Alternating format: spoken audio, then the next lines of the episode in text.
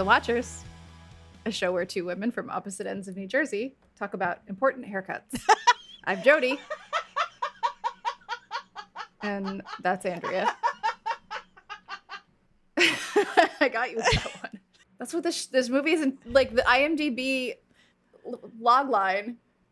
A Texas teenager cuts her hair short and becomes an outlaw martyr with her brother and friends. This haircut This is a movie about a haircut. would have rearranged my like everything about my brain chemistry if I had seen it at a young enough age. Do you know what? and you're Andrea. And for me, and I'm Andrea. For me, that haircut is Deb in Empire Records when she shaves her head in the sink. gotcha. We Yes, could. It is iconic. We should. A lot of important haircuts in movies. I think Yeah. we should. We should. Uh, that's we could do like a dissertation on that that. is worth uh further investigation. I bet someone has. I'll bet. Yeah. I mean, I got I got the important haircut when I was 19 uh, and my boyfriend broke up with me. I didn't shave my head. I wasn't that brave, but I did get the the the pixie Helen Slater like fuck patriarchy haircut. wait, wait, you know what's so funny?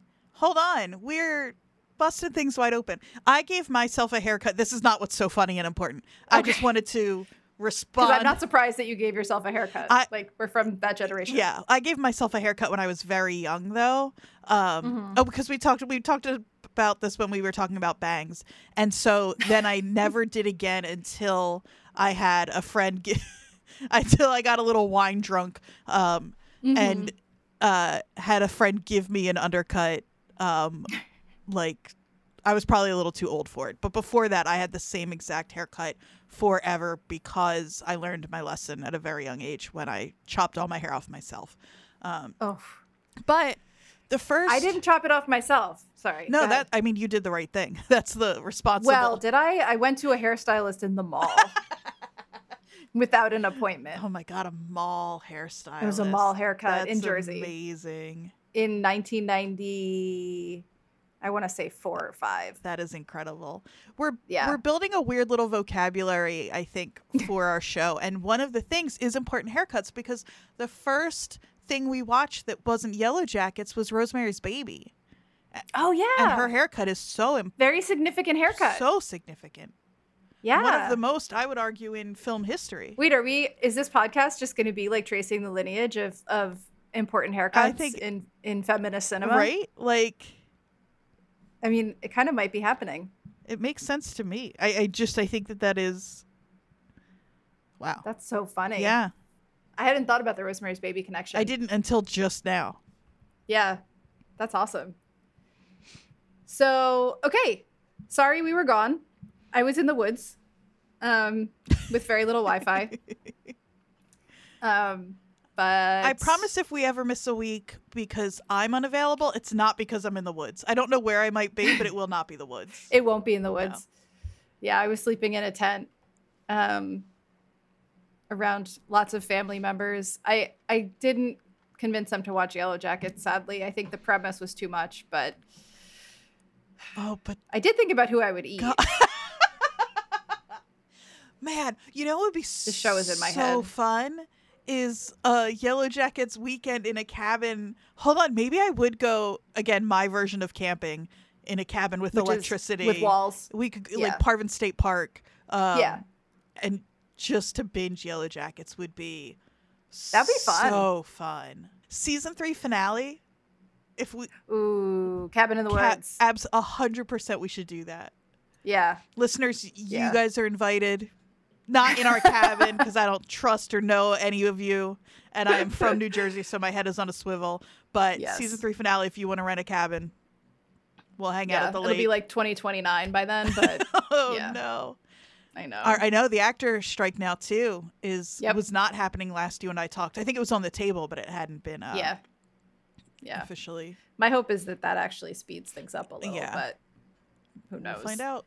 But yeah, I was in a cabin in the woods. Um, I did not have to kill anyone to eat them.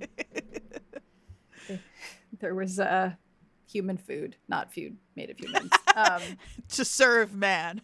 yeah. Um, but yeah, no Wi-Fi, so apologies for the uh, unplanned miss last week. But uh, we are back to talk are like pop culture DNA movies. Mhm. Uh, and this is one that I was a little nervous about. But uh, also just have such a strong emotional connection to that it had to appear on my list. I think this is a really fun exercise when like the first couple of movies we picked, I think we picked and were really intentional about. And now I like the idea of just being like we're going to figure out together why this movie mattered so much to one of us.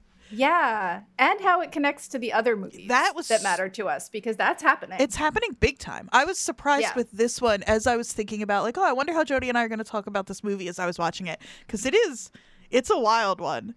Mm-hmm. But the some of the themes that were popping up, I was like, it's so funny how much of this conversation is being had over and over again in different ways. Uh, to quote myself uh, about two minutes into this movie, it's always dangerous being a woman. It's just like this Yeah. this movie more than the ones that have actual murderers in them that we've watched so far like has so much to do with the like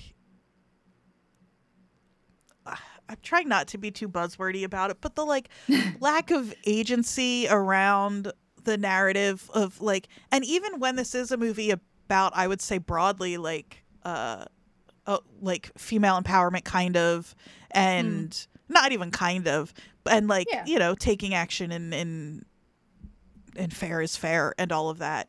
But so much of what happens in this movie has nothing to do with the choices that Billie Jean makes herself I think. No, so so maybe no, we should I talk a little more uh yes. And to quote myself from later in my own notes, why are men? um, so okay, so that's for those who are listening but haven't seen the movie yet, and also just to kind of, you know, set the table for our conversation. We will give a brief overview of the plot of the legend of Billie Jean. We have Billie Jean and her brother Binx, played by great names Helen Slater and Christian Slater. No Not relation. related. I know. It's in every article. No relation. they seem they like they Yeah, they seem like brother and yeah sister. yeah he is a baby in this movie Ah, he's so baby. I didn't look up how old he was, but like It came out in 85. So he was 16. Okay. So Billie Jean and her brother, Binx, Binx. are. these are names. Yes. These are names we name people in 1985. Yeah. Billie Jean and Binx Uh-huh. um, are brother and sister, kind of trailer um, community living, lower end of the economic spectrum. Um, there were a lot of uh, interesting sort of like class connotations that we can talk about in totally. this. Yeah. Um, but it's sort of a uh, David and Goliath bully story in a way, right? So there's the um, they're riding around on Binx's scooter. They stop for a milkshake. Hubie Hubie Pyatt, great Great name. great name. This place takes place in Texas. Uh-huh. Important to stipulate. Um, is hitting on Billie Jean. Um, Binx defends her, throws a milkshake in his face, and this starts the uh, pivotal events of the movie. There aren't too many movies past the like mid 90s, I would say, where the whole thing hinges on a bully being a bully just because that's their role in yeah, in the like yeah. social He doesn't have a motivation. Yeah. he's just a bully. He's just a bully. Yeah. And that's a very 80s movie trope Mhm. that um, this is like just playing playing right into. Um, so as a result, Hubie uh, steals Binx's scooter, and um, Helen Slater's character, Billie Jean, goes to try to get the money from his dad to repair the scooter. And instead of giving her $608, very important, um, he sexually harasses her. Just like immediately. yeah, he's disgusting. It's like he's just been waiting around for a young girl to walk into his shop so he can sexually harass her. Like Mhm. and he sexually harasses her, but it is one scene away from being full on sexual assault. Like he's Yeah, he's not like grabbing her. yeah, he's not Yeah. just being like a creepy old man, which would have been bad enough. He's like yeah. yeah. He's like physically moving towards her Mhm. and all of that. Um so then during this time, Binx has come inside, found a gun in the cash register. There's a there's a confrontation. Um, and he shoots Binx shoots uh Hubie's dad, Mr. Pyatt, one of our main villains, in the shoulder. Mhm. Um, he Hugh not Hubie, excuse me. Uh, Binks didn't know that the gun was loaded. Well, Um, because he was told it wasn't right. loaded. Yeah, so like by Mr. Pyatt. what did he think? Yeah. And then they go on the run immediately. No other thoughts. It is Just run.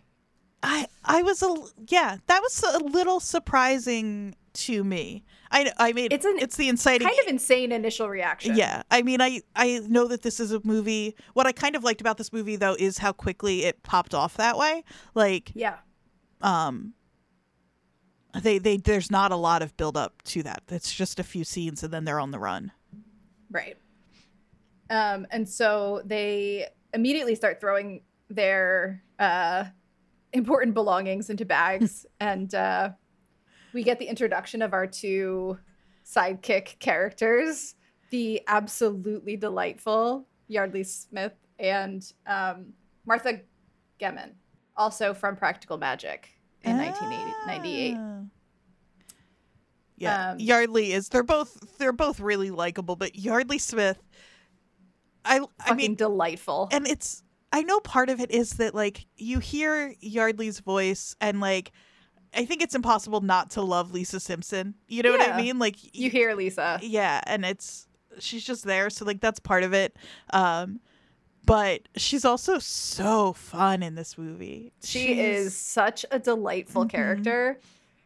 Like impish and mischievous and clearly dealing with some shit but spunky, Mhm. you know. And watching her Um, pack is such a like I don't know if you oh were my god, it's such a comedic oh scene. yeah, and I don't know if you were an overdramatic child who often threatened. Of course to, I was. who often threatened to run away. I think But- I made like what was it called a bindle Uh-huh. because I was gonna run away. Oh yeah, I packed I packed a bag or a suitcase like once a month, and it Oh, always yeah. had. I don't know what I my my survival. Did you put your marbles in it though? If I had a marble collection, it would have come with me. yeah. It was like that. fair. Yeah. That's fair. So they run away. Um, a manhunt starts to heat up for them because, of course, they shot a town businessman.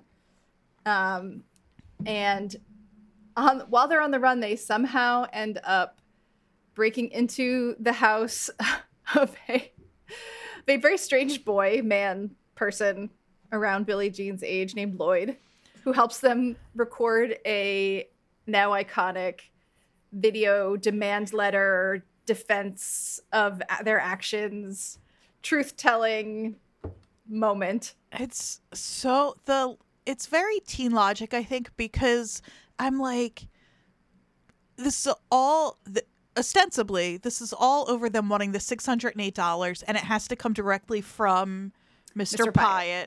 Yes But as far as because it's the principle as far which thing. like I do I get that part of it. But as far as they know, whether this would have happened or not, they think they're if they turn themselves in, they're all going to jail. That's why they're Yeah. on the run. Mhm. That six hundred and eight dollars isn't gonna like it's not gonna get them out of jail it's not gonna get them out of jail.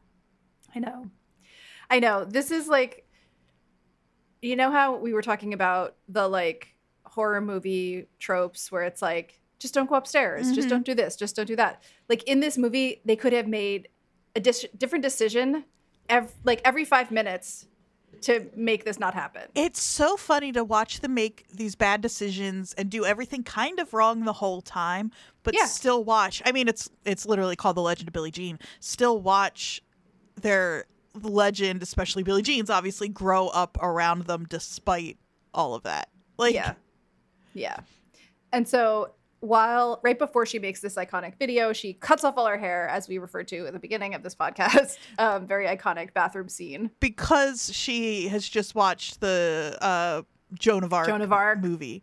yep yep Jodie, andrea this movie isn't it's it doesn't actually do you does I this broke movie Andrea. re- well because it thinks i think i mean uh, no this movie is presenting itself as if it's a sort of like retelling or allegory or something of Mm-hmm. joan of arc but it's not but does the Mm-hmm. movie know that it's not so this is a really important question that I think we need to dive into, but let's finish the summary Okay. first because this is something that was addressed in that Washington Post article that I found. Gotcha. Okay. So they send this video recording of a freshly shorn Billie Jean in her scuba top outfit.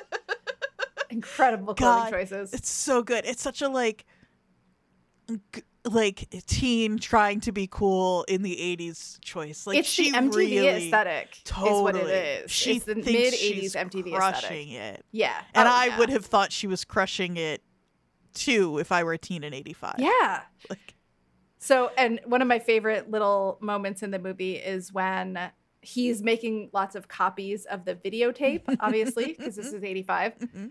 Um, and one of them is delivered to the police station by a very small redheaded child for some reason. I don't think that child is real. Andrea, I think there's a ghost in this movie. Andrea, this is not that movie. That child has no lines. I know. He just walks in with the tape. Where did they find that kid?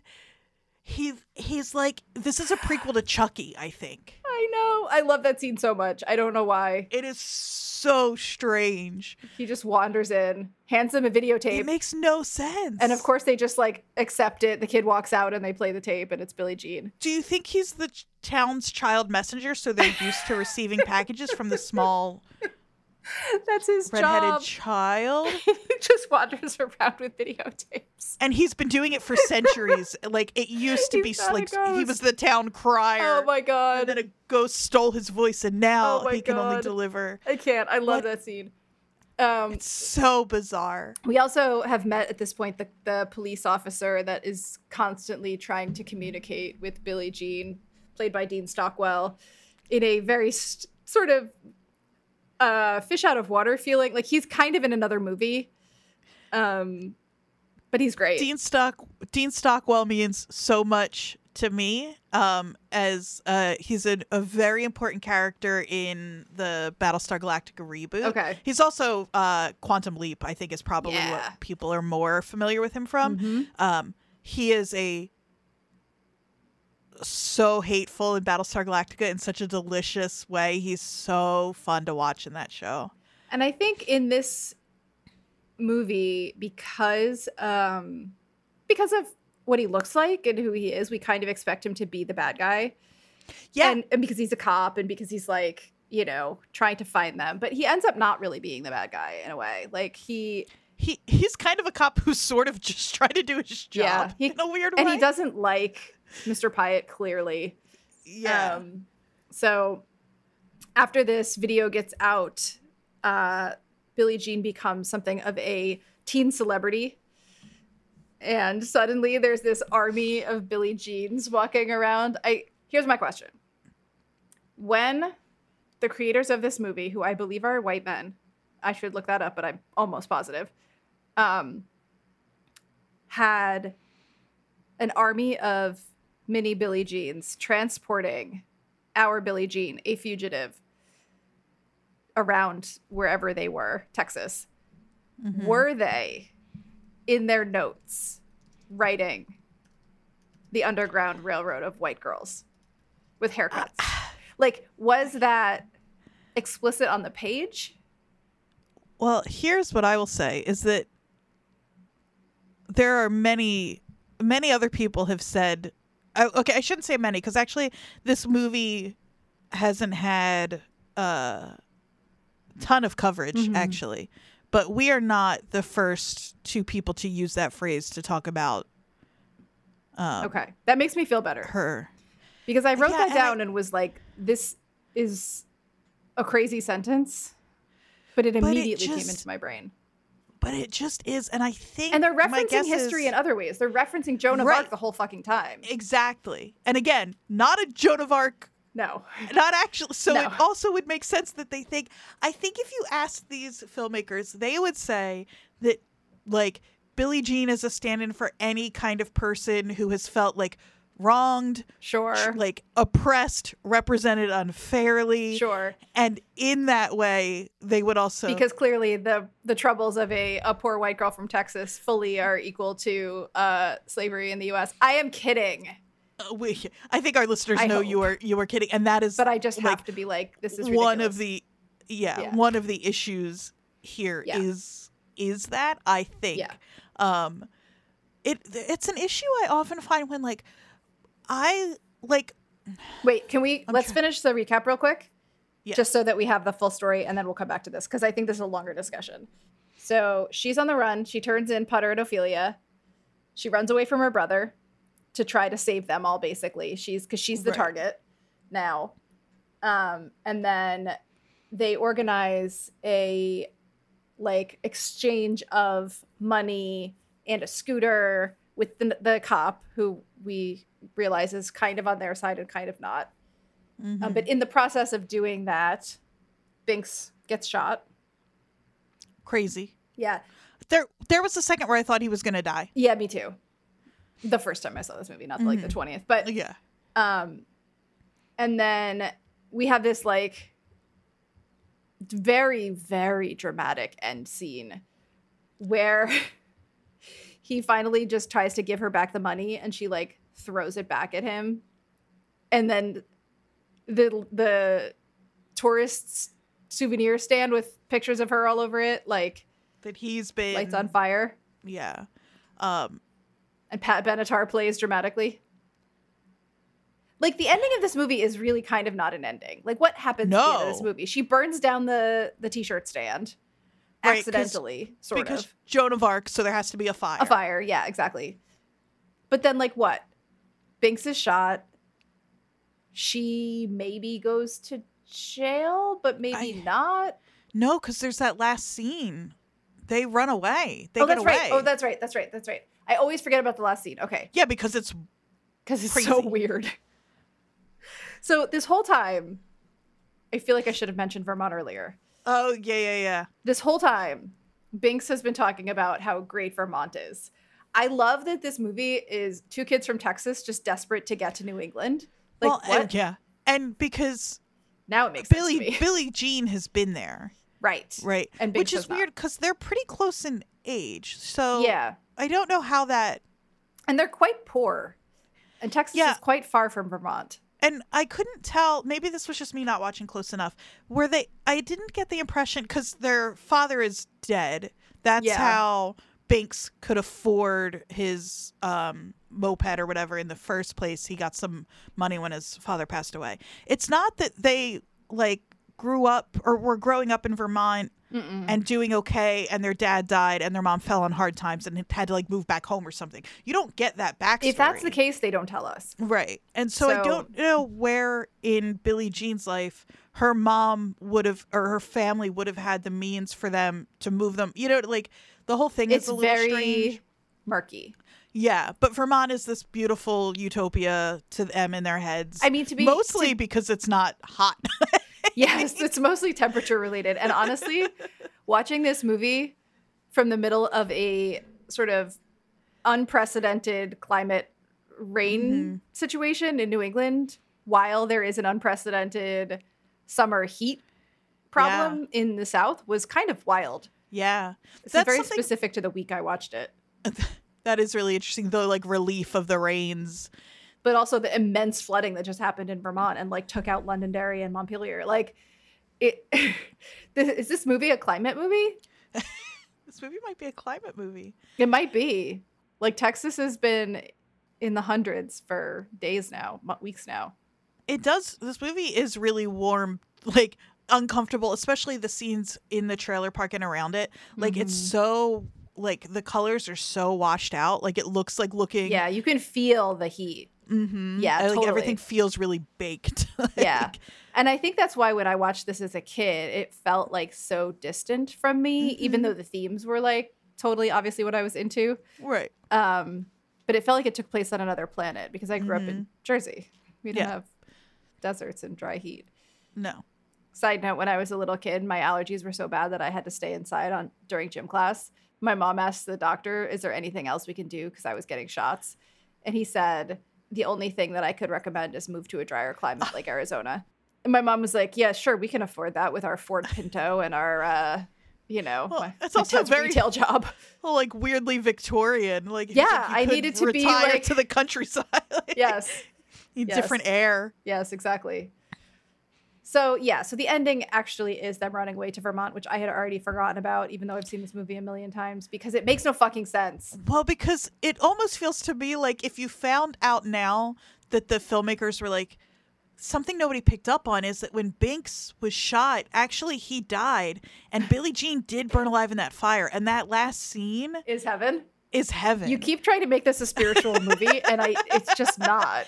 It's Well, just beca- not. the Joan of Arc thing. I know. The Joan of Arc thing is is definitely like a it- it brings in things that maybe don't belong in this movie. It's so forced. Is if you told me this movie was written by teenagers, I would believe. it. Yes. The logic is so teen, which I which I like, but it's Which is- yeah. weird. Which is why it spoke to me. So this came out in 85 and I was 10. Right? I probably watched it when I was like 11, 12. Mm-hmm. I could not have been at a more perfect age for the Yeah. message of this movie, Mm-hmm. which is being a woman is really fucking hard and men are creeps and like nothing is fair and being poor sucks and like rich people have all the power and like Mhm. just burn that shit down. Like I could not have I mean, I was literally like listening to Metallica and Skid Row at the time and being like or maybe not Skid Row yet. But being like, you know, fuck the system, fuck old men. Right, and learning been that what I'm of saying, Andrea, is I've been like this my whole life.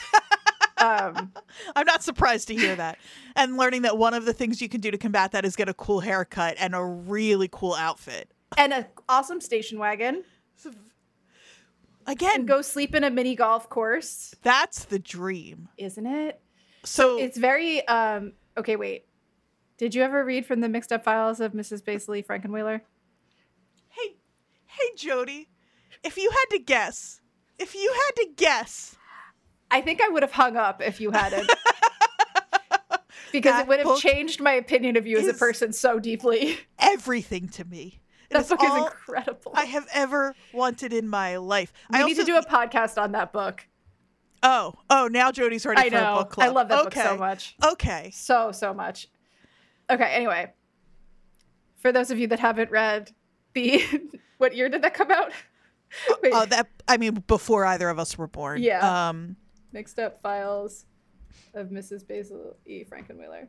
Came out 1968. Yeah. For those of you that haven't read this delightful children's book, it's worth reading as an adult. Oh, it's so fantastic. It's the dream. It's the dream. No, it is. Um, okay, so that's generally the plot of the movie. It's very shaggy. It kind of falls apart in a lot of places, um, but I think that the mood and visuals of the movie are more the reason people responded to it. The like, Mhm. fuck the patriarchy. This is an MTV video kind of feeling of it was why it became so and it wasn't like it didn't do well in Right. the theaters um but it became sort of a cult movie um okay so what are some of the things that i thought we should talk about with this movie first of all just tell me your impressions because i this was my movie um i was really afraid when i gave it to you to watch because it's definitely of its time in like the most significant way and i hadn't watched it in a while I had such a good time watching this movie. yeah I I don't know. I will say, objectively, I don't think it's a good movie. I kn- no, I wouldn't claim that. Um, and I think, but I don't think that's the point. I don't think that. No. I here's how I feel: is I don't know that I think it's a no. I don't think it's a good movie, and I don't think that matters at all. Yeah. like, this is a movie I will watch again. Yeah. Well, and so here's the thing. Mo- like, you know, this is a weird comparison, but like some of the most iconic, like Kevin Smith movies, right? Mhm. When you think about them from the perspective of like, like Clerks is one of my favorite movies of all time. Would I say that's a great movie? Yes. Yes. Oh wait, hold on. But it- but from a traditional movie like i don't even know if i can criticize clerks like without feeling like a terrible person but You know But what I right. mean. There, yeah, exactly. You know what I mean. Mm-hmm. Like it doesn't have to be because it's so brilliant on other levels. yeah, it doesn't from a matter. It's not about traditional- that. Plot movie perspective, like what is the plot of Clerks? Right? It's not about Right. that. No. Who cares? Exactly. Right? That's kind of how I feel about this movie. Um, okay, so tell me more. You had fun.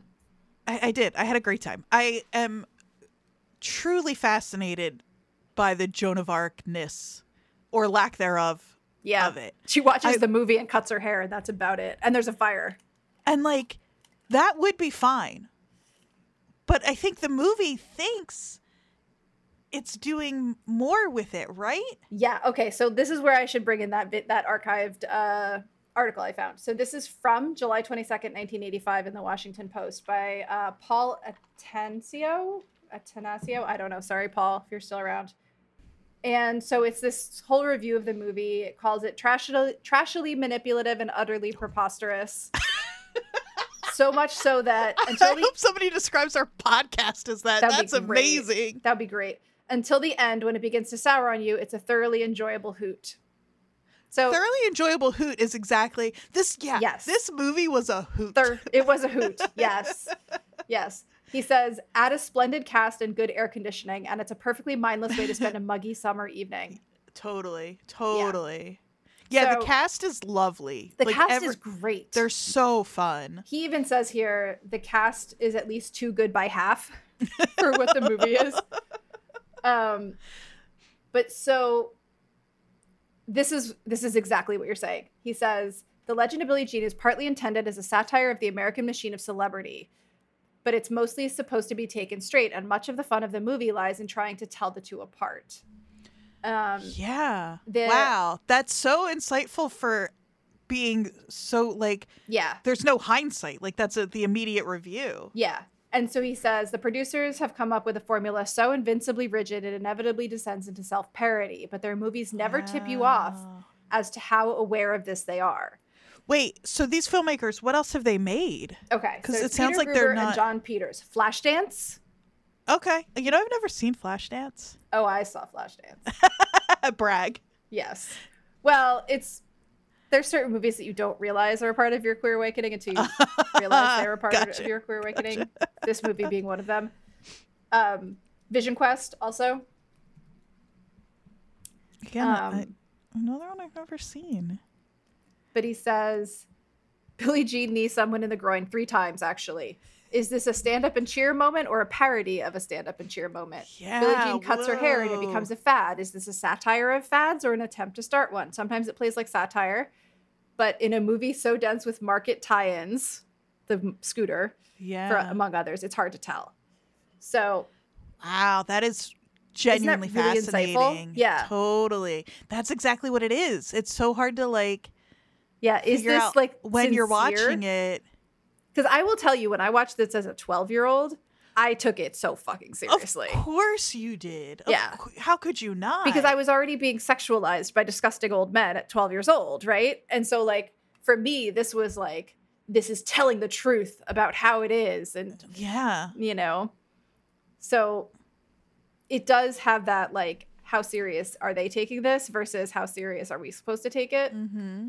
Um, And there's so many like the like the marble like just thinking of like the the like parts of it that point to, to me anyway of of it being satire. Like like that they you know Yeardley Pax what's her name in the movie?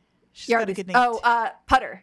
Putter yeah Ah, Um, I love her so much. Putter packs her marbles and then they end up playing Using a role like like a fucking Scooby Doo there's It's like a the mall best. chase scene and it's so funny It's the but best. it's and like Home Alone. It's like very teen brain, yeah. Yeah. which is why I'm like, so it, maybe it, maybe I don't need. Maybe I have just now decided I don't need this movie to be realistic or to make sense when you think of it that way. Yeah. Yeah, no, totally. Um, and I think that so a couple of other things from this review that I thought were notable. It does have so I looked up when the movie 10 came out because do you remember the poster for the movie 10? Mm, no. That was 79 with Bo Derek. Oh There's yeah, yeah, this- yeah. Of course. There's this like hypersexualization of Helen Slater's character in this movie Mhm. that is very clearly written by a, a man. It just fits really well with the time and who was making these movies. So it's like Mhm. it's this feminist polemic of like Billie Jean being this like I'm going to cut my hair and blah blah blah and yet like she's wearing very little clothing throughout most of this movie Mhm. has never heard of a bra um can't can't find one in texas apparently um even this even this um review that i was reading that has all these insightful things in it also calls her he says helen slater has curves that hug the summertime which is a disgusting phrase So gross and so Um, unnecessary. yeah. And he also says that producer Rob Cohen is one of that diehard group that wishes the 60s had never ended. Um, and so I should look into that. But uh, he says, and Billie Jean bears its mark and its ersatz populism, its espousal of good guy issues like child abuse, its evil politicos and trigger happy National Guard, and its condemnation of material culture. In the climax, everyone burns Billie Jean paraphernalia in a huge self righteous bonfire. The mark of Pyatt's sleaziness is that after the shooting, he goes right ahead and sells a poster of a scantily clad Billie Jean. Mhm. And so, like, there is this sort of having it both ways of this feminist movie with this icon who is like not wearing very much, which is fine. Fine. Wear whatever the fuck you want, obviously. Right. But it's from it's very male gazy, is I think what I'm trying to say, without using any uh buzzwords. It is still very very male gaze um in the way she's portrayed. And also playing with that at the same time. Yeah, I'm I'm every time I start to say something I worry I'm giving this movie too much credit. We probably you- are, but because because like even the like there's a version of this movie and we have talked a lot about how media portrays like victims Mhm. um and different like issues of the time in the movies we've watched so Yeah. far um talking about heathers and scream and now Mhm. and now the legend of billie jean and like it the there's an interesting way to look at this which is if we're taking this as some sort of joan of arc story the Mhm. burning at the end not of billie jean herself if this was a straightforward like retelling straightforward retelling whatever it would be billie jean who would go up in flames right right. but it's not it's the product it's Of the her image. figure of her image that goes up in flames Yeah. Of And the image that she didn't create herself that kind of got out of hand. Well, she started kind of started but then went out of her control. Yeah. Um, and it's also not I mean, she makes the video, but it's at Lloyd's encouragement and Mhm. and He's behind the, camera. Yeah, and the cult of personality that comes up around her is one that has very little really to do with her other than Oh, the yeah. haircut. Um, so there is something interesting there. And then it Mm-hmm. is that that that burning is not the movie doesn't actually do this, but that figure is burned and then the next time we see Billie Jean, she is in some way free again Mhm. in in heaven in in in, In heaven Vermont. Vermont. slash heaven. As someone who's Um, camped in Vermont a number of times this summer, I will agree that Vermont may actually be some sort of mythical heaven. I really Um, do like Vermont, and I don't like anywhere that isn't New Jersey. It's so a great that's, place. That's saying something. Yeah, it's delightful. But again, I don't. I don't think the movie was that Was that insightful? was actually being that, th- or the filmmakers were being that thoughtful. You don't think they were studying semiotics before they made this movie? You don't think they were they were reading Judith Butler or uh, any of the other people I had to read in grad school who I blocked out? I mean, it Judith could Butler be- have to say about the legend of Billie? Oh my god, I need that How's article. that for gender performative? Yeah. Anyway. well, okay, but seriously, let's actually take this to its logical conclusion. Mhm. If we're talking about gender in the, this movie, right? She cuts her hair, but she's still very feminized and very sexualized. But it is in the 80s that was quite like that was about as far as I could see a pop culture product taking a rejection of traditional femininity. Yeah. Well, and they make it a point before she cuts her hair and and puts on her cool like vaguely androgynous outfit kind of. She, her clothes are very like uh stereotypically feminine before that. Like I said, it's all pastel. She's got this long like very like feathery uh Very like pale blonde, yeah braided So- hair. Yeah. right so the like the that that contrast is there very intentionally Definitely. they definitely think sh- they're like doing something pretty radical there Even in the fabric she's wearing, like as someone who is interested in textiles, she's wearing these like very loose, light, sort of almost see-through summery fabrics, and then she's wearing like literally half of a scuba top. It seems like that's made of neoprene.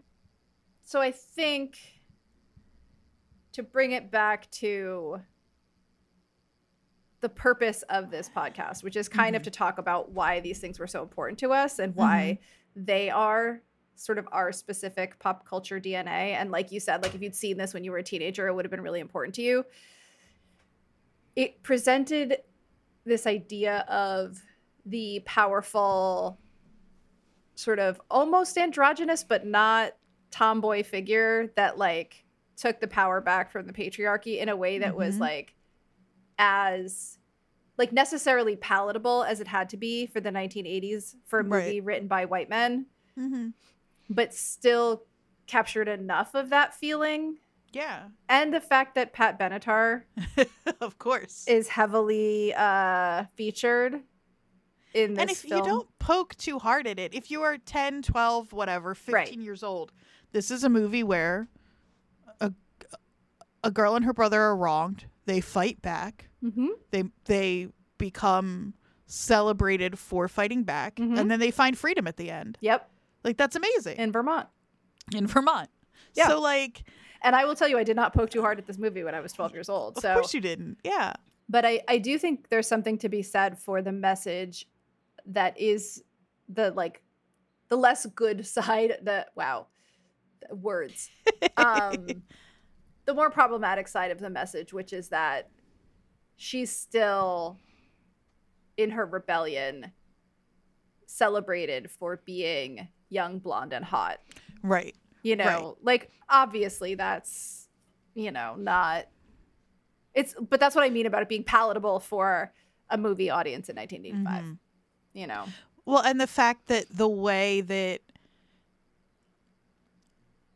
that she is celebrated by the women looking up to her is that they all decide to cut their hair like Mhm. her and dress like her mm-hmm. is another way that her like when when you talk about this movie being male gazy and like you know we're talking about it like trying to make a statement and sort of failing that it's like her actual body becomes like literally objectified and and a commodity and co- commodified is the word I wanted. Yeah. Thank you so much. yeah And commodified in the the way that like other young girls can just take on her persona and put it on and the way that it's literally sold on pictures like that's Yeah. all that all matters here and it's and it is and yeah again it's yeah it's this movie is doing it all like 12 different ways because it's the fact that it's mr pyatt who is benefiting from the sale of her Mhm. body like is Yep. so but also so i want to circle back to the young girls dressing like her so 1985 is i think pretty prime madonna times um, i'm going to bring madonna into the chat here um, oh this is desperately seeking susan time. no amazing which is another movie that i thought about having us watch and the thing that happened with madonna in the mid 80s is the dressing like her thing in everyday Right. life right? right girls started wearing lace fingerless gloves Mhm. girls started like taking on a lot of the um the look of madonna and it was a very um in your face sexuality but it was also a very i own my own body kind Mhm. of thing. Right. And because this is so similar to that time frame i could not help but think of um specifically the look from it's not material girl like a virgin maybe um the look that people kept copying of hers at the time. Hmm that was very it wasn't for the male gaze. Right. You know it was it was a little bit male gaze e because it was sexualized and madonna was very pretty but it really wasn't for that for the girls that were dressing up like madonna. Mhm. it was to show this like freedom. Right. Um yeah. so Yeah, I just wanted to pull that out just because I feel like that specific reference to all the girls copying her look Mm-hmm. just completely seemed to me like a reference to that time period and specifically Right. Madonna. Right. Yeah, I could totally see that. Yeah. So let's talk about 1985. Well, I will say 1985 was okay. Before we talk about the movies of 1985, just to keep just to finish off this Madonna thought, this was the Virgin tour, which was the year of like the big debut Madonna concert tour. Mhm. She's got the bustier, she's got the lace gloves, she's got the whole look going. So I'm I'm feeling very justified in my comparison to Madonna right now.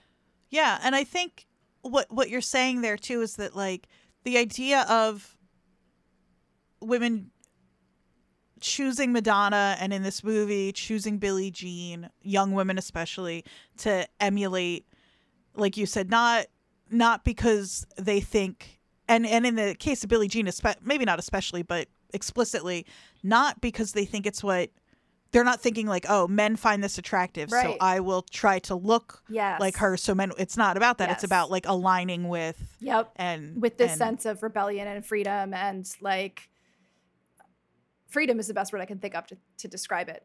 It it also a little bit reminds me we talked about Gwen Stefani um, through the lens of Yellowjackets a while ago and how at the time in the mid 90s she was like now we look back and we're like ooh some issues there but like that she was a feminist icon through her clothing through Yeah. her like you know sort of co-opting of the look of Yeah. ska and the look of you know the other things but and but still like for what we knew and had at the time Mm-hmm. Yeah, I think it's significant. I don't think it's lost on either of us or our listeners, though, and it, it is worth worth saying that the three women we have just mentioned are thin, Yeah. beautiful blonde A women. Hundred percent. that's part of, of it Of course, right? that's part of it. it's a huge But- part of it but it it but it was still significant, and and I think it is it is totally worth highlighting. And I also think that it's a little bit it's interesting to think about in the context of 2023. Like who are those people right now for teenagers and for like young kids? I think for a minute it was Billie Eilish, right? Yeah, In her Yeah. giant clothing. And still a very pretty, feminine, thin young woman, but cuz but who dressed in a way that wasn't emphasizing that. That was actually Mhm. kind of like shrouding trying- it. right. Which and again, we could go, we could toss. This I know this could be ball back and forth forever because it's like and and the fact that she felt compelled to do that is also is a different kind of problem in our of course that because it was a purposeful rejection of a certain aesthetic that it was right. would have you know people would have people uh male executives would have preferred probably that she chose a more traditionally feminine presentation. Right right.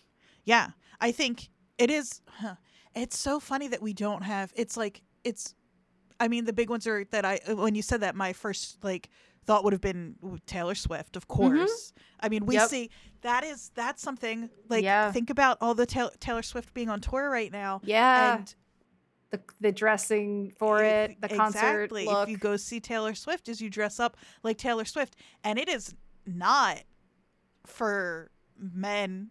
It is like no women are not dressing up like Taylor Swift, so men will f- like. It's not about that. It's for Taylor. It's for each other. It's and for it's Taylor. For Taylor. Like it really is. It's Yeah. for her, and it's it's for the other fans to see, and it's like that is really Hmm. interesting and it is actually um, and it's it's something that I guess we do still see happening. You don't. It's funny because like you don't you don't see the same thing. Who are other huge like megastars like that right now?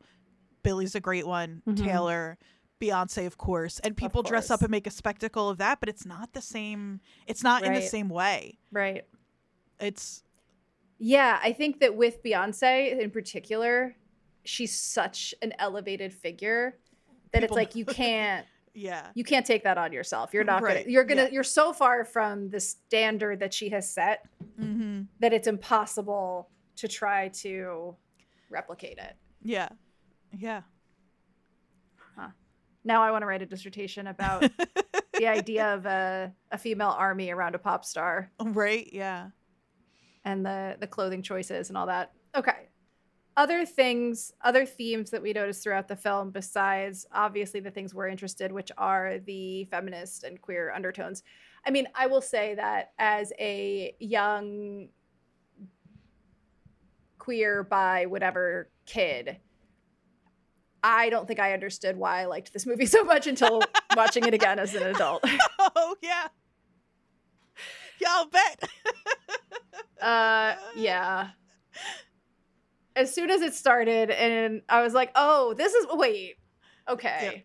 Maybe this is why it appealed to me in the first place." I will say we have yet to watch Pump Up the Volume, Uh-huh. but You I keep think threatening.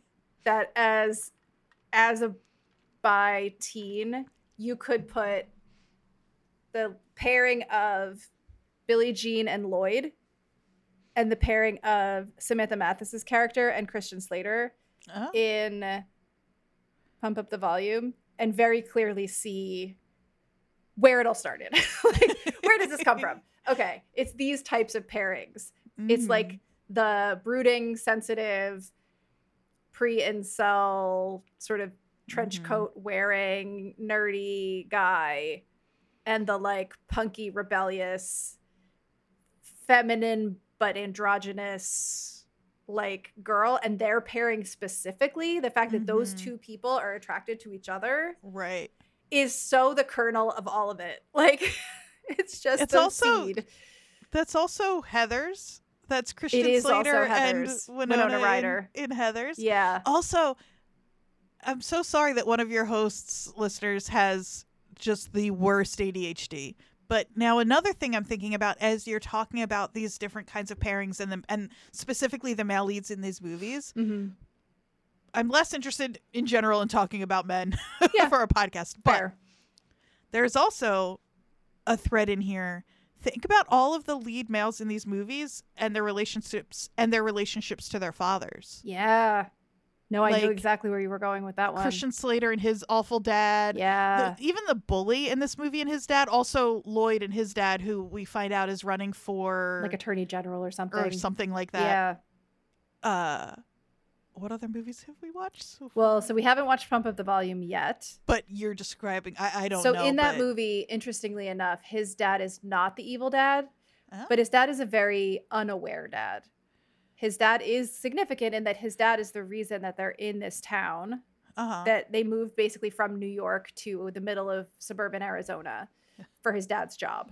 mm-hmm. Um, and his dad somehow doesn't know that his son has a full radio station in the basement and is this celebrity pirate radio DJ that everybody's talking about, even though his Mm. kid spends hours and hours and hours at night in the basement talking to no one. Like his dad is just very oblivious in that movie, He- but he's not the evil corporate dad, but he is sort of the establishment school uh, administration dad. Right. For a very long time, I movies and books for young people have gotten a little better about this, though not not much. But for a long time, the role of the parent was either to be an antagonist in the way of what the kid wanted, or just totally oblivious. Like Yeah. they were the two roles. So Yep. we've had a lot of dads who have been the root of the behavior Yeah. of the of the male leads in the movies we've watched so far. Um, but We've also had a lack of parental uh in other than as an antagonist. Again, like you said, they're just not there. So like yeah, the parents in this movie of um, Billie Jean and Binx, the dad is dead and the mom is working really hard, never home. She's such a single mom stereotype in this movie. She's either working or leaving for a date Yep. with another guy. Yep. because it's because That's hopefully it's this guy is the Yeah. one that's going to Yep. take care of them. hmm Yeah. Yeah, definitely like a stereotypical 80s single mom. I did forget when I first suggested this movie how the class issues in it I thought were really interesting to me. The fact Mhm. that they are in a trailer, there's all these signs of sort of rural poverty, yeah, which is something that I think I don't know how to frame it in terms of our conversation, but it just it was more noticeable to me this time around and how it wasn't necessarily the poor kids versus like the really really rich kids like it can be in some of the john hughes movies and the like Mhm. stereotypical 80s bully characters it was like the poor kids versus like the slightly less poor like business owner Yeah, it weirdly small business owner Yeah, the class stuff like that is is really interesting because we like so often like you said that's how it's set up. It's the really rich kids and the really poor kids. I was thinking of like um one of my favorite books and movies growing up was The Outsiders and the Mm. Socs versus um uh versus the Greasers. But then there are all Mhm. these other layers throughout, right? And you do see this you do see that in this movie a little bit. Um but one of the other things that stuck out to me again again this movie is so weirdly complicated because you're so right that class is such a huge issue in this movie but i'm not sure what the movie thinks about that because Yeah. like one of the things that is in this movie a lot is there's a lot of uh, child abuse like Yeah. yeardley's yeardley's character yeah. her mother it just is is, beating her. Is beating her. Yeah. And then there's that scene and i hate to laugh but when billie jean starts making her way across the country mm-hmm. at one point she's in a neighborhood the kid. who's being he's his abuse is so horrific that the neighborhood children come to Billie Jean to rescue yeah. him. And she does? Does? Question mark because like the dad is like weirdly impressed and afraid of her and afraid of her he's afraid of the sh- army of children she's gathered around his house. Which is so strange and then the way she solves this child's trauma is he goes to spend some time at his grandparents. Mhm. like it's another thing about this being a teen movie. Child serv i mean child services is its own issue and i know that often it does more harm than good. We can put that aside for what i'm about to say. Yeah. Like there should have been some sort of intervention beyond a teen girl set, with an like, army of children. what are we doing? But also but also that neighborhood is seems to be a more i would say like at least for the 80s a more middle class ish neighborhood. But i got the impression that they were the poor family in that neighborhood Sure, just by the yeah, way yeah. the like the way the father is dressed Yeah. and Well, um, and I will say it does fit with the sort of mentality that you and I have talked about before of growing up in specifically New Jersey, but probably this is true everywhere. At this time, it did feel like we were all kind of on our own, mm, even as yeah. teenagers and as Yeah. kids, that like no one else was going to solve this for us. Mhm. Like, you know, the parents weren't either aware or didn't care or were busy or were working or were dead or missing or whatever. Like, that problems like this were not something we could trust adults to solve. Well, I think something that's a fairly new development is recognizing that young people's problems, even if in the grand scheme of things, don't don't feel significant. Like the things that were the biggest issue in my life when I was 12, 13, 14, I can say now were nothing, right? Like right. but at the time they mattered and I I think weirdly that's something that like adults have only recently really started to understand Well, and despite also, the fact that yeah, all adults were children at one point. yeah, Like it's a weird thing that we just all have like tended to lose sight of and are and like you know, kids being spanked at that age was totally normal. I mean, Yeah. thankfully I wasn't, but like I know plenty of people who were, including Mhm. family members, and like they don't see that as as abusive. This obviously Right. is not that. This is Right. like actual abuse, but like there is sort of this weird cha- shift in perspective on just hitting kids in general that has Mhm. happened over the past like 20 to 30 years. yeah, well that's how you know the abuse in this movie had to be pretty bad, for them to be making a point of it. Right. Right. I totally forgot about that that like interlude where like while she's on the run, she's asked to help a kid out of an abusive situation and she just is like, "All right, yeah, fine. I got to Mhm. I'll take a little detour to this kid's house and like scare the dad." It's just like there are also a lot of adults shooting at these children because there's also in that that little collection of scenes in the middle um, where the guy there's like a, a couple and the guy is driving this big truck Oh, and he that's right. recognizes her and they he like he shoots says at her just- car. yeah he says he's just trying to shoot out the tires but he shoots through their The back windshield window. I know. he could have killed all of them Well, they thought Putter had been shot, but it was just ketchup.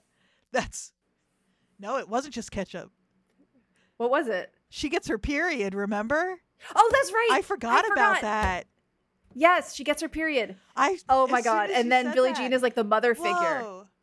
Yeah. There's so and, much and Yar- Yeardley is so, or Putter is like so uh excited about it in a way that just is like so sweet and like Well, this is also the, the, Judy like- Blume generation.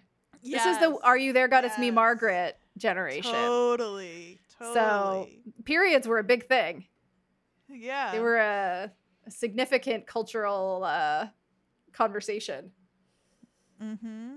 Oh, I love her in this so much. So funny. yeah, Um, she's she's so good. okay. Oh yeah. At some point, she says, "Where can I get a diaphragm?"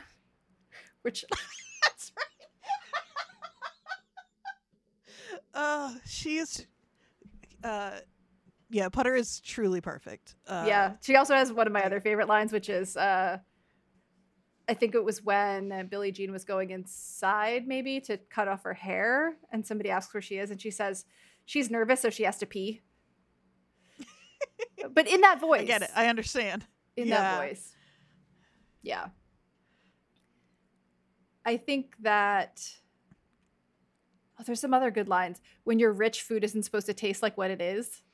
It's another Mhm. good line. I mean, that's the class divide we really see is Yeah. the house that Lloyd lives in is a Yeah. fucking mansion. Mhm. And his dad is just missing. just totally gone.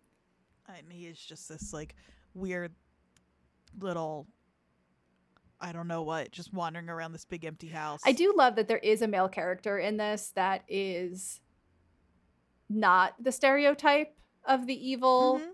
Like, Yeah. you know, misogynistic. Like Lloyd is just there for Billie Jean. He's like, whatever you want, babe. You're you're great. Totally I'm in. to support He's a wife guy. and ele- yeah. He's a bi wife guy. Because I'm telling you, she's a bi icon. I don't care what you say. I think you're right that Lloyd's a bi wife. he's a bi wife. Yeah. I don't, I mean, the term didn't exist and she's not, canonically, she's straight, Yeah. but not really. I don't think she's straight. I mean, this movie in would a version of this movie in 2023 would be very different, Yes. I think. And I think that yeah. Ooh. Speaking of this movie in 2023, $608 in 1985 Uh-huh. is $1700 in uh 2023. I'm so glad that you figured this So- out. That's important. it's still research. not a ton of money. no. Um But it if might you be enough are to get li- you to Vermont. yeah, and if you are living at the poverty line, that is a lot of money, Mhm. and it seems like they were. Yeah. Um, yeah, no, I I have respect for Lloyd as the as the wife, the bi wife guy that he is. I think you're right. Um, and maybe maybe I'm learning something about myself in this process. Um, I do think it's important that there's a mall in this movie. It's the scene of some very important, or it's the setting for some very important scenes, including the running up an escalator and like chasing around sort of the central food court area of the mall. It's a very 1980 80s uh, setting for this to happen, and even in Texas. I, I love there's there's a lot of stuff about the mall that I love. I love them leaving those Mm-hmm. IOUs. Yeah, Um, because they're trying to be righteous in their rebellion. They're trying not to like do anything that could be conceived of as fully criminal because you Right. know they're standing up for what's right. Fair is fair. Mhm. I will say that it cannot be overstated the hold that that Pen- Pat Benatar's song had over my generation at that time. So Lloyd, played by Keith Gordon, is now 62 years old. He um, is also known for a few other movies, but most significantly, do you know where else we've seen him? I I He's now a, mostly a director, oh, good for him. but he was Rodney Dangerfield's son in Back to School. Amazing. Yeah. What a what a star turn that was. Do you want to know while we're talking about uh movies at the time? Do you want to Yes. do we want to talk about I'm just going to run these movies off for 1985. Okay, yes. Tell me I cuz I didn't look it up and you did. So tell me what other movies came out in 1985. There it's in, uh, absurd. Back to the Future, Oh, of course. Goonies, Oh, Breakfast Goonies. Club, Oh my god. Legend, Clue. Wow. Yeah, Weird Science. Oh my god. Speaking of women with no bras and short cut off t shirts, totally. weird science. St. Elmo's Fire. Oh, wow. Um, of all of these, my favorite, Better Off Dead, which is my favorite John Cusack movie. I love that movie. Have we never talked about Better Off Dead, Andrea? Maybe we haven't. I don't think so. I, during the $608 thing, all I could think of was I want my $2. I want my two dollars. Better Off Dead is one of my all time favorite movies. It hundred percent me as well, which means we can't cover it for this I podcast. know. But I love but that want movie to. so much, so much. That movie also has a sensitive boy and a Mhm. spunky mechanic female Yeah, like protagonist. totally. I'm sensing a theme in my favorite Yeah. movies. Uh huh. Um Teen Wolf. oh, Okay, another one of my favorites. If you my favorite '80s movies, Better Off Dead, Real Mhm. Genius, both came out in Mhm. 1985. Real Genius Oh my God. is so good. it's another I weird bully movie. quote half of, of that movie to you. Yeah. Mhm. Me too. Oh my god, those Yeah. were two of the movies I watched the most my entire life. Like- Same, absolutely. Yeah. God damn it! I would. I wish that at least one of those you hadn't seen, so we could talk about them on. Oh, I've don't seen know them how both much- about a thousand times. Re- I know that Real Genius does have some real problematic shit in it from a misogyny point of view, but oh, big time. But I, yeah, I have a hard time caring because I love that movie. I know. And I love Val Kilmer in it so much. Uh, he's so delightful. He's just such a scamp. God, I love a scamp. Oh, I love a scamp Um, too. I also, oh, that movie is so good. The sledding in the hallway. For a while there, I was like, I wonder if that's what college is like. Yeah, right. That's what I wanted it to be like. Yeah. It's also a thing that I love about a lot of 80s movies, and this one does it perfectly, is the big over the top ending where the like, the popcorn it's a perfect and the Tears for ending. Fears song. Oh my god, It is the perfect ending. It is yeah. That is something this movie wanted to do and Yes. tried to do with Pat Benatar and the burning of Mhm. her effigy, basically. a hundred think it kind of-. At the time, it got me in the same way it was supposed to, and then in the same way that the popcorn scene Yeah. in um, Real Genius got me.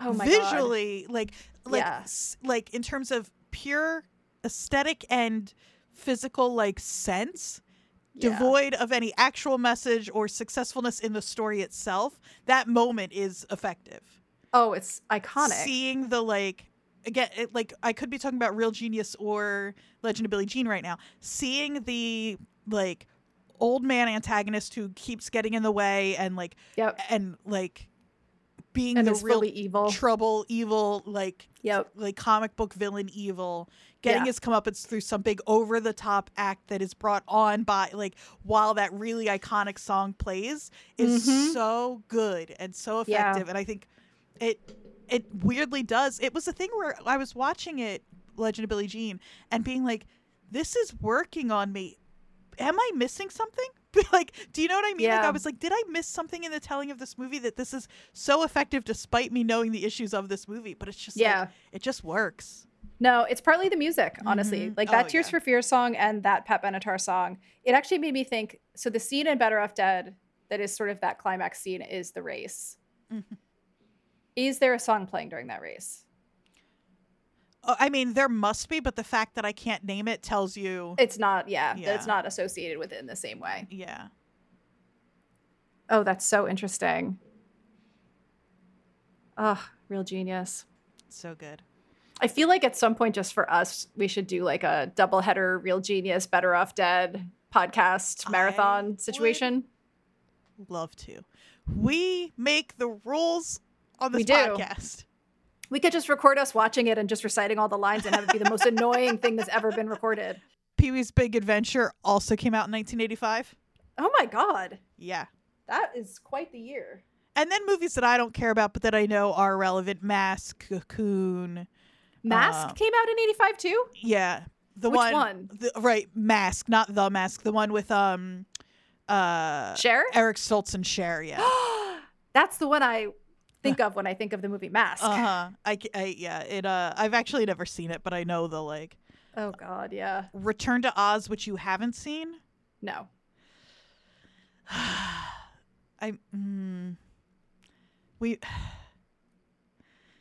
I haven't. I've got it. It's my. Oh my god. Hold on. Also, women short haircut. Wait, just one of the guys. Another deeply problematic movie that I have a lot of love for. Me too. Me too. Oh my god, that movie. There's so much. Also, 85 is insane. significant movie in Of queer history without meaning to be, Of course. Yeah. or maybe with meaning to be, but I don't think so. And I I I, tr- I couldn't tell you, but it's the most male gazy queer movie I can possibly think of. Yeah, absolutely. Um, also, this is again 1985 big movies for me in particular. I don't think anybody else cares about Once Bitten. It's the Jim Carrey vampire movie. I definitely don't. No, I won't make us watch That's that. where you it lose doesn't. me. Um, and then lots of other lots of horror movies that came out. Um, but yeah, But that is a huge list. yeah, Especially in the list of like iconic movies to me personally. Mm, a whole right. bunch of them are in there. yeah, same. Okay, so I think the thing that I think is interesting about this movie and why I wanted us to do it was, especially on a rewatch, there are so many themes and connections to other movies that you and I have talked about.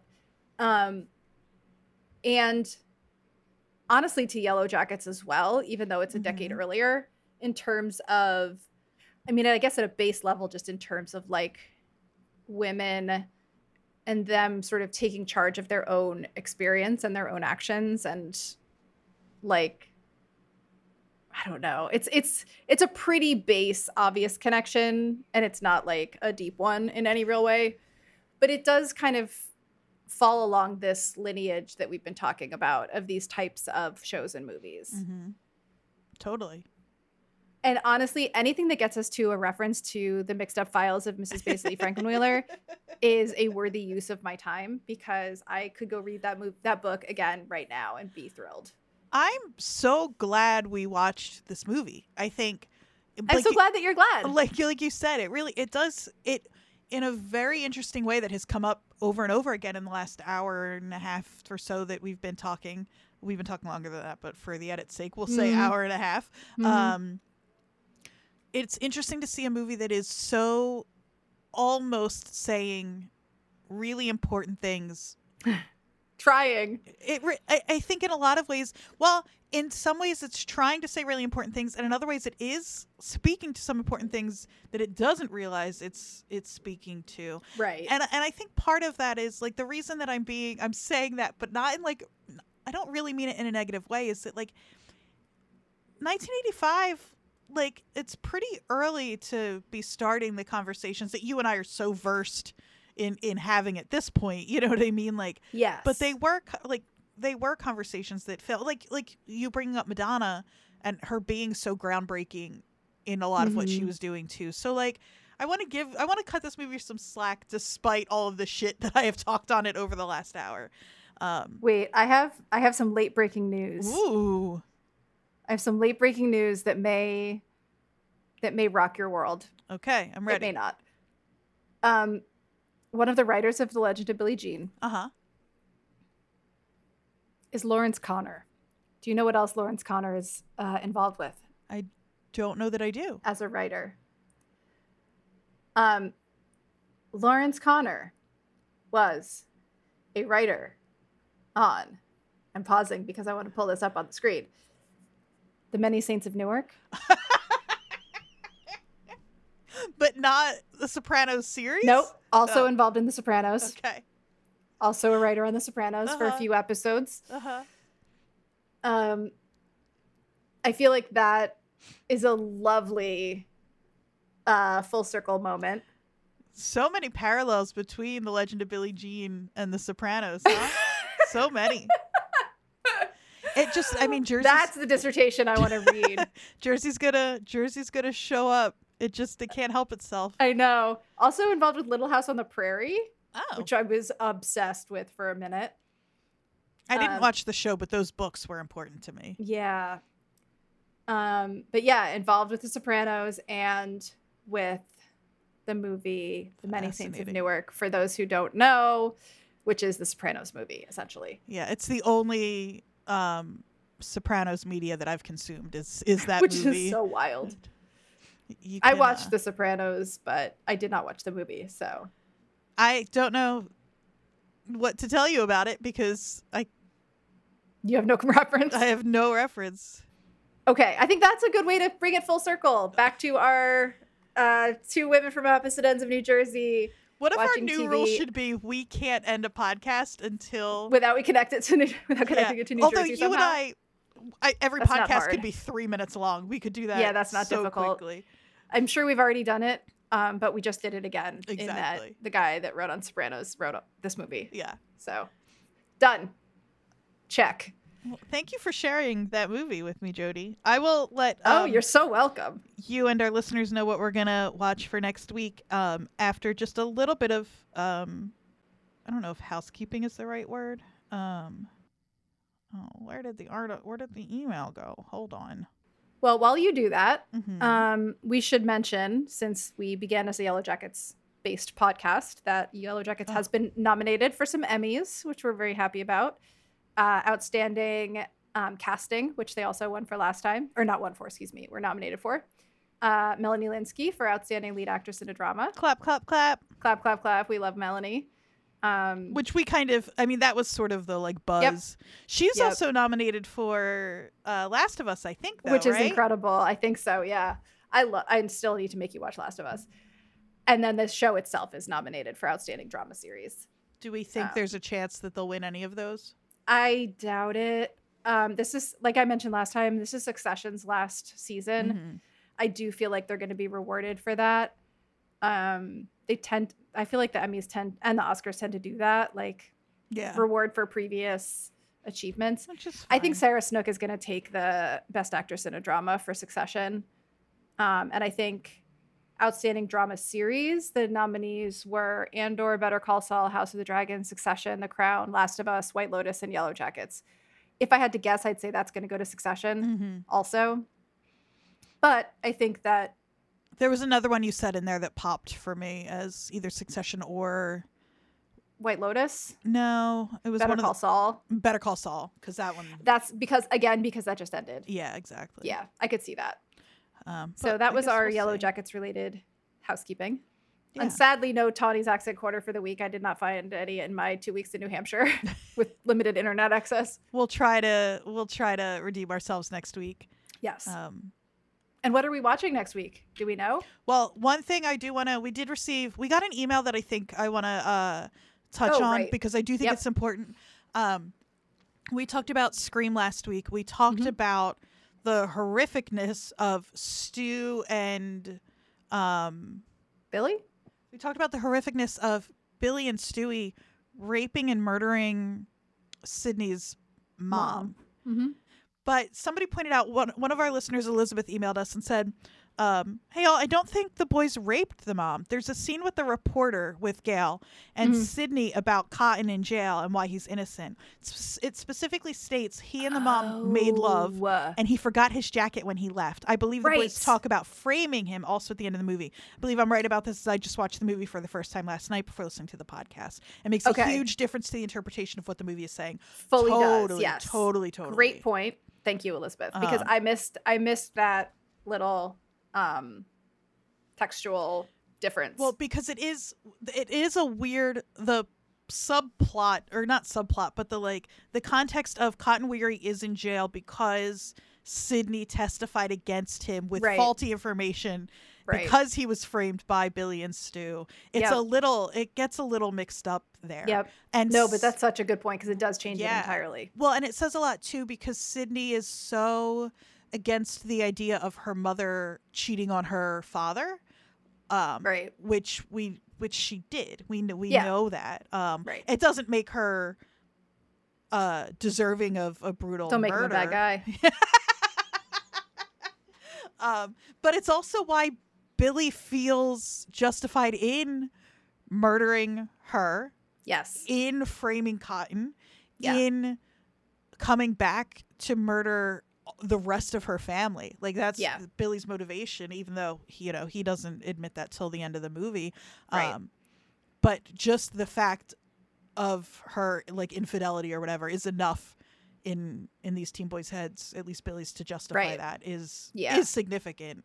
Totally Um, but that does it's so true that that like really does that's an important difference Yeah. in how the mo- what the movie is saying and how Yeah. it's saying it so Um, so thank you so much, Elizabeth, for sending that in. Um, listeners, feel free to send us in. yeah Um, uh, especially when it's something. I mean, send us any corrections you want. Get as as picky as you'd like. That one was so uh, Important, important. though. Yeah, Yeah. and I really appreciate you pointing that out to us. So thank you, Fully. Elizabeth. yes And thank all of our listeners for listening. yeah sorry about last week blame the new hampshire internet services i Um, couldn't do it Always blame New England if I can blame New England. yeah there were also like 30 people in a very small house and i couldn't find a quiet place to record even if i had good wi-fi so Put them all on mic. Meet the, Oh my the God, Jodie, no. Jodie family. we don't parade. need that So, um, the movie we're going to watch is one that is I'm sort of picking the way you picked yours, which is it's a movie I haven't seen in a Mhm. very long time, but it's one that I loved as a kid, and I think of it as a very foundational movie for me and who I am. Um, it's not a very f- it's not a funny movie. Um, it is a pretty No. intense movie. Um, I will say content warning up top right away for pretty her like not I wouldn't say graphic, but definitely uh, explicit and horrific child abuse. Um, Mhm. So if that's something that is uh, going to be difficult for you to watch, um, or if you might- had a like rageful alcoholic parent from For what i just saw in the trailer yeah, um, this might be one you either want to skip or just make sure that you're kind of in, in a headspace for for it. Um, it is a beautiful movie, though. It is um, one that um, has a lot to do with like thinking of Yellowjackets. It has a lot to do with like memory and um, dealing with the past and um, w- how we handle our childhood trauma. So I think that that's and the role of fantasy in that it seems like from what i saw in the trailer a hundred percent. So yeah i Um, could see that working I think that it's it's. I think there are there's this movie.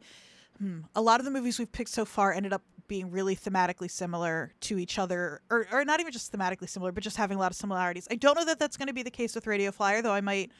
This is the first time you said the name of the movie by the way Oh, really? we're watching radio flyer Oh, we're watching Radio Flyer, 1992 movie starring Elijah Wood, um, Adam Baldwin. Uh, Elijah Wood is the only one who matters, um, and some some other people. Who cares?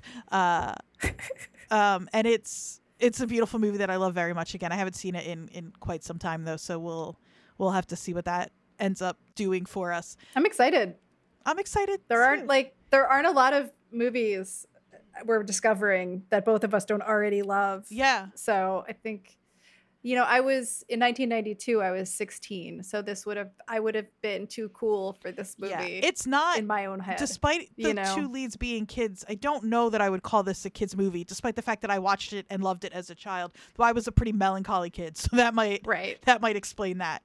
Um, but yeah, so Yeah. so all that to say, if you need to skip this one, we understand. Um, if you want to join us for the conversation without watching the movie, we also understand. Obviously, there'll be spoilers, but there won't be uh, like graphic descriptions of child abuse, so you'll get to avoid that. no I would highly, highly suggest you watch this movie though, if you are, if you feel like you can, because it is really beautiful, um, and it means a lot to me in general. Um, and I think that's I'm excited. It had from it. the trailer. It had hints of Stand by Me and Goonies and lots of other sort of like David and Goliath story kind of ideas, which I always love. Yeah, absolutely. Yay! So that's what we'll be watching next week. We will be back next week. Um, keep Yes, I will not be in New Hampshire. I will be here. keep reaching out to us on um, Twitter and or Instagram at WatchersPodNJ. Email us at uh, WatchersPodNJ at gmail.com. Um, Jodie, if you want them, Tell us things that we got wrong. please, yeah.